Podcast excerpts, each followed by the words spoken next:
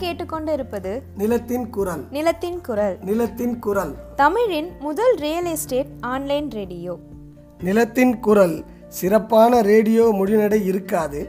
நிலத்தின் குரல் கார்ப்பரேட் வார்த்தைகள் இருக்காது. நிலத்தின் குரல் அலங்கார வார்த்தைகள் இருக்காது. ஒரு வார்த்தையில் சொல்ல வேண்டும் என்றால் நிலத்தின் குரல் பர்ஃபெக்ட்லி இம்பர்ஃபெக்ட் நிலச்சிக்கல்களில் அவதிப்படுவோரை மீட்டெடுக்கும் தோழர் வெற்றிகரமான ரியல் எஸ்டேட் முதலீட்டாளர்களுக்கு வழிகாட்டி. பதினாறு ஆண்டுகால ரியல் எஸ்டேட் ஏஜெண்ட் தமிழகம் முழுவதும் சுற்றி வந்து கொண்டிருக்கும் களப்பணியாளர். அனைத்து பிரிவினருக்கும் நிலங்களின் பயன்கள் போய் சேர வேண்டும் என்ற பரஞ்சோதி பாண்டியனின் லட்சிய பயணத்தில் உறுதுணையாக இருக்கும் நான் அதிர்ஷ்டலக்ஷ்மி. வணக்கம்.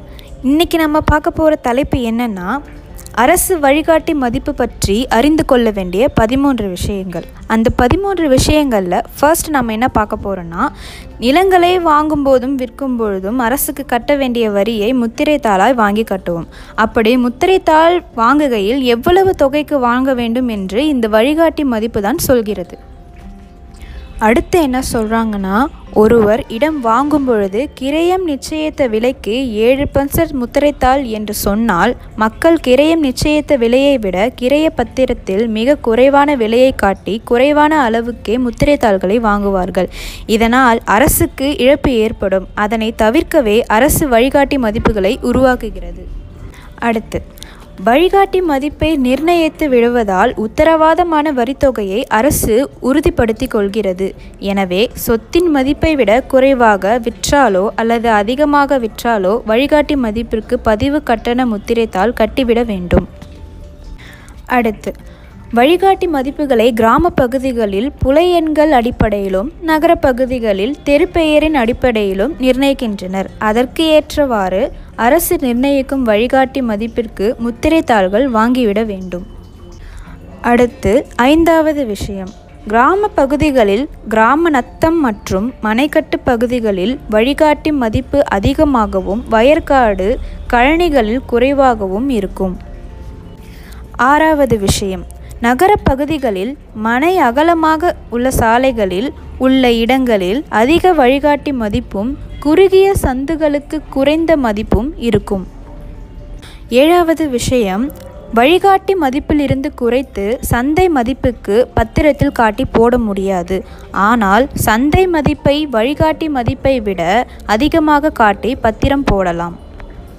எட்டாவது விஷயம் உங்கள் தெரு புலன் எண்களில் பக்கத்து நபர் வழிகாட்டி மதிப்பை விட அதிகமாக பத்திரத்தில் காட்டி பத்திரம் போட்டால் அது அந்த முதல் அதிக மதிப்பு தான் அந்த பகுதியின் வழிகாட்டி மதிப்பு ஆகும். ஒன்பதாவது விஷயம். அரசு நிர்ணயித்து இருக்கும் வழிகாட்டி மதிப்பு மிக அதிகமாக இருக்கிறது என்று கிரயம் வாங்கும் நபர் உணரும் பட்சத்தில் தாங்கள் விரும்பும் மதிப்பில் முத்திரைத்தாள்கள் சட்டம் நாற்பத்தி ஏழு ஏவின் கீழ் பத்திரப்பதிவு செய்யலாம். பிறகு மாவட்ட பதிவாளர் நேரடியாக வந்து கள விசாரணை செய்து பிறகு கிரைய பத்திரம் கிரயம் வாங்கியவருக்கு கொடுக்கப்படும். அதுவரை மேற்படி பத்திரம் கிடப்பில் இருக்கும். அதாவது பெண்டிங் இருக்கும். அடுத்து பத்தாவது விஷயம். பத்தாவது விஷயம் என்னன்னா புதிய வீட்டு மனை பிரிவுகளை அமைத்தாலும் அந்த இடம் பதிவுத்துறை ஆவணங்களின் வழிகாட்டி மதிப்பு விலை நிலத்திற்கான மதிப்பாகத்தான் இருக்கும். மனை மதிப்பாக அதனை கன்வர்ஷன் செய்ய புதிய வழிகாட்டி மதிப்பு அதாவது ஃபிக்சேஷன் செய்ய மாவட்ட பதிவாளருக்கு மனைப்பிரிவு உருவாக்குபவர் மனு செய்தால் மாவட்ட பதிவாளர்கள் ஆய்வு செய்து மதிப்பை நிர்ணயிப்பர். முத்திரைத்தாள் சட்டம் நாற்பத்தி ஏழு ஏவில் பத்திரப்பதிவு செய்து கள விசாரணைக்கு மாவட்ட பதிவாளர் வந்தோ அல்லது வராமலோ உங்கள் பத்திரம் ரொம்ப காலமாக ரிலீஸ் ஆகாமல் நிலுவையில் இருந்தால் அவற்றை பதிவுத்துறை போது மக்கள் கொடுக்க சமாதான் திட்டம் என்று அறிவிக்கும். அப்பொழுது மூணில் இரண்டு பங்கு பணம் கட்டினால் போதும் என்றவாறு அறிவிப்பு இருக்கும். அதனை பயன்படுத்தி மக்கள் பத்திரங்களை பெற்றுக்கொள்வார்கள்.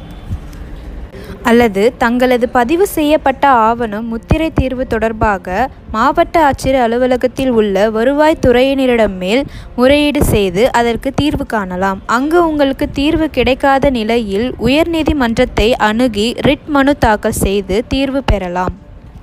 இரண்டாயிரத்தி பனிரெண்டில் வழிகாட்டி மதிப்பு உயர்த்தப்பட்ட போது நிலங்கள் அமைந்துள்ள பகுதிகளில் கூடுதல் வசதிகள் அடிப்படையில் தரம் பிரிக்கப்பட்டன. அவை வணிக நிலம் முதல் தரம் இரண்டாம் தரம் மூன்றாம் தரம் நான்காம் தரம் என பிரிக்கப்பட்டு இருக்கிறது. அதேபோல் குடியிருப்பு பகுதிகள் முதல் தரம் இரண்டாம் தரம் மூன்றாம் தரம் நான்காம் தரம் என பிரிக்கப்பட்டு இருக்கிறது. அதற்கு ஏற்றாற்போல் வழிகாட்டி மதிப்புகள் கூட்டியும் குறைத்தும் நிர்ணயிக்க செய்யப்பட்டுள்ளது. இதில் மூன்றாம் தரத்தில் இருக்கும் வீட்டு மனையில் சதுரடி ரூபாய் இருநூற்றி ஐம்பது என்று இருந்தால் பத்திரம் போடுபவர்கள் வங்கி கடனுக்காக வழிகாட்டி மதிப்புகளை ரூபாய் ஐநூறு என உயர்த்தி காட்டினால் அந்த பகுதியில் இருக்கும் அனைத்து மூன்றாம் தர மனைக்கும் ரூபாய் ஐநூறு என உயர்த்தப்படுவது வேதனைதான்.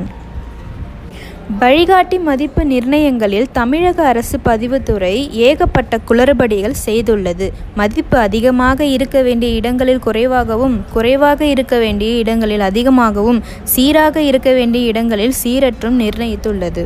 பொதுமக்களும் ரியல் எஸ்டேட் தொழில் செய்பவர்களும் அரசுக்கு மேற்படி விஷயத்தை கொண்டு சென்றபோது அரசு தற்போது நிர்ணயித்திருக்கும் வழிகாட்டி மதிப்பில் முப்பது சதவீதத்தை ஆடு தள்ளுபடி போல் தள்ளுபடி செய்துள்ளது.